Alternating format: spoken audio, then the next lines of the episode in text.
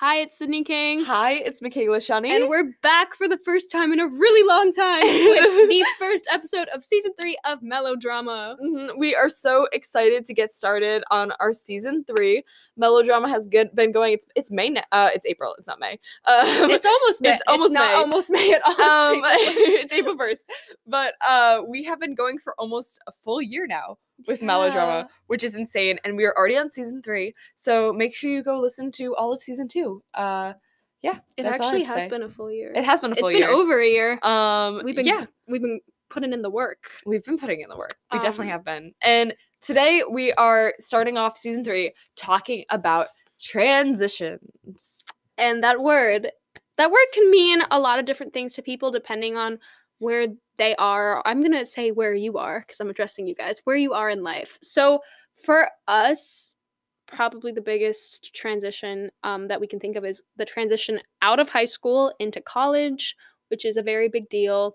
Um, I know we have a lot of adults listening to us, so uh, uh, what a transition means for you is probably way more um, individualized. Uh, But if we have any younger people listening to us, it could be like a transition into the next grade level or a transition into um, a new sector of school from middle school to high school. So it really, even though it really depends on where you are in life, there are a lot of things that you could apply to a, tr- a transition regardless of what your transition is.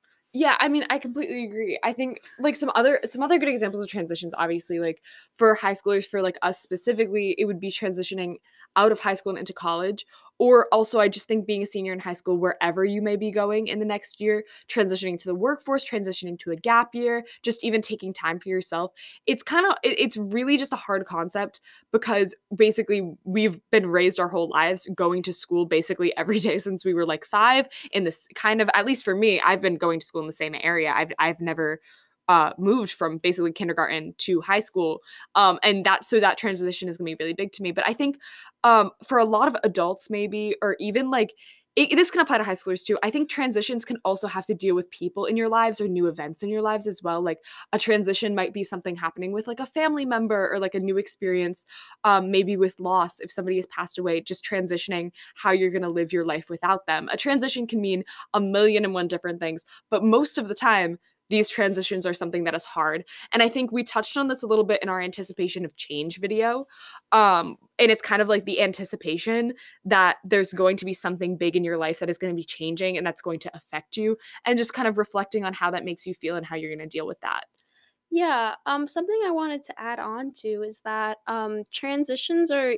almost always, I say almost always because there are exceptions, but like never a tangible thing. But also, they could not be um, like a visual thing or like a, spo- a something that someone is speaking about. So we're all kind of undergoing our own personal transitions every single day. If you really, if you really think about it, because I like to believe that for pretty much everybody like we're all evolving in one way or the other um but so you never know what personal transitions the people that you interact with every day could be going through they could just not be talking about it which is why it's really important to like keep an open mind. Hmm I think uh just touching more on like there, there's kind of with transitions as I mentioned before there's two different things. So there's like the anticipation of like this change or the anticipation of this transition or a sudden transition where maybe you weren't expecting this big change in your life it just happened. And I think both of those things equally are extremely hard to deal with because especially when you're when you're being caught off guard I mean that is it, change is something that a lot of people think that they're okay with but they don't they aren't actually okay with. It's really hard for big things especially in your life to change um and and that's really hard to process and a lot of times these have to do with transitions um but i think also even the anticipation of transition can also cause a lot of stress and anxiety and a lot of times because we think like for example with college we think that this is something we have to do. This is a transition we have to make. So we think that the stress and anxiety is normal and we should allow ourselves to feel it because everybody our age has to feel it. When in reality, we really do need to reflect on how this transition and how this big, like, this big anticipation of change is going to make us feel.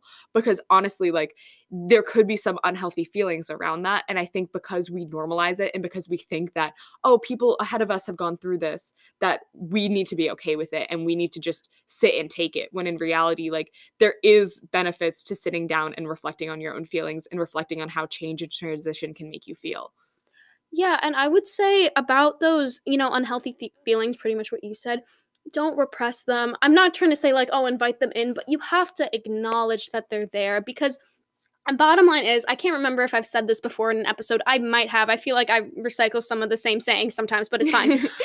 Change is a loss, and it's okay to allow yourself to have if you have some grievances with change it's okay let yourself feel those things i know for me personally um, there are things in you know my personal life that make cha- change usually very very hard for me and sometimes it makes minor like minor changes that are not a big deal that other people would be i would consider them a big deal.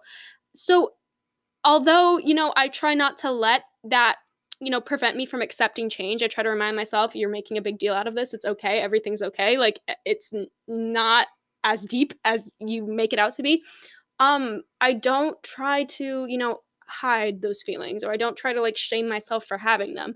Just like what i would say is if you relate to what i'm saying you can accept those things accept accept the nerves the anticipations. If it's if change comes unexpected to you accept it acknowledge it and then see where you can go from there. Yeah i i've okay i have two things to add First, two things. Piggybacking okay. off of that. yeah, piggybacking off of that. Um, the, okay, the first thing I have to add is time. I think that time plays a really big role in transitions and in change because a lot of times, time, well, all of the time, time brings transition and change. So I think a lot of times like there's kind of anxiety about like, oh, what am I doing later in the week and not living in the present?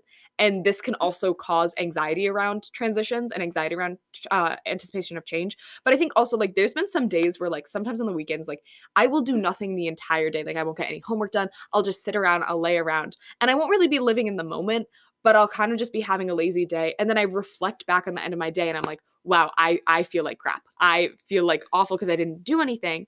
And I think it's also things like reflecting on those little changes and little transitions of like, wow, this whole day just passed me by and I did nothing. And I think that like sometimes reflecting on like little things like that, even being like a little change, like I expect to do something with my day and I didn't.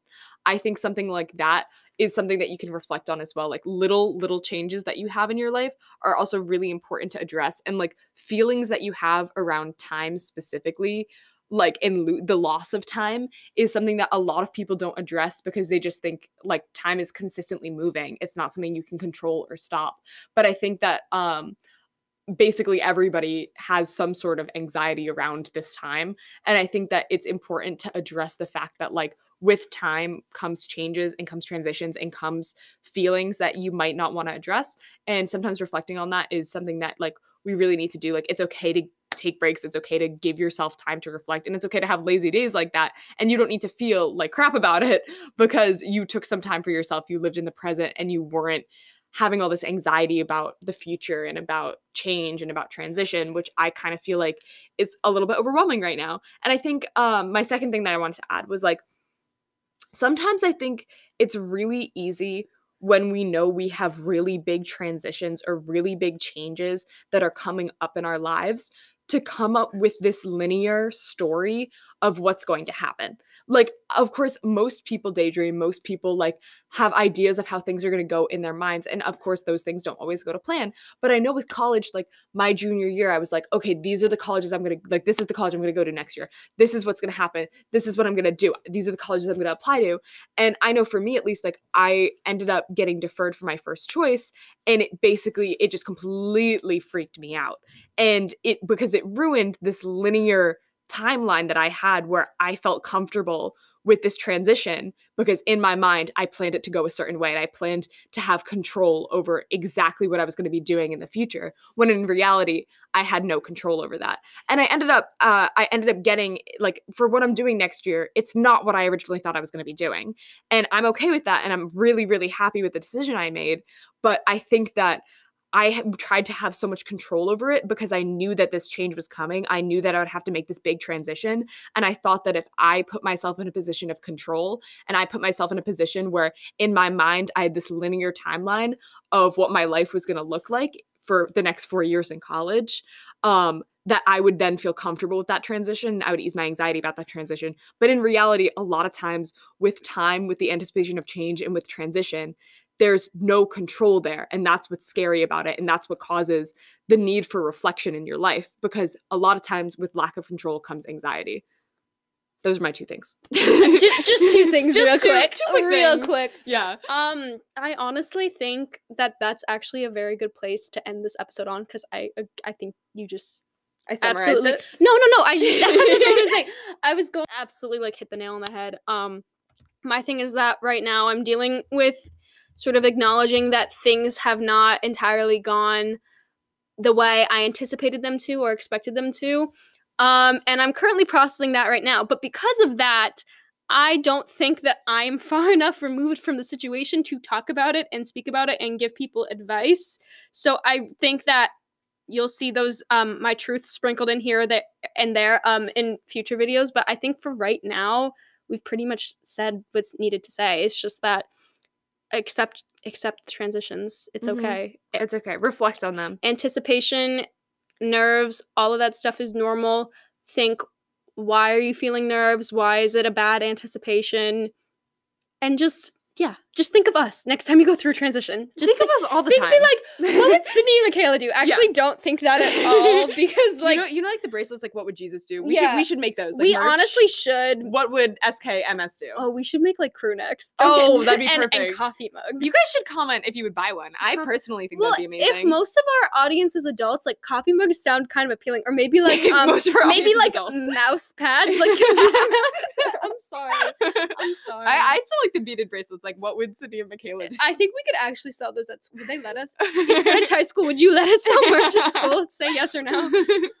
um, so yeah, comment if you would buy our merch, and I really, really hope that you guys like this episode and you guys feel a little bit better about the transitions you guys are going through in your life because you now have advice from two 18 year old girls about it. So we really set you guys up for success. Yeah. At the end of a transition is a way out. hmm Yeah. Yeah. Thank you so much for watching. Welcome to season three. okay, bye everybody. We'll be back again next week.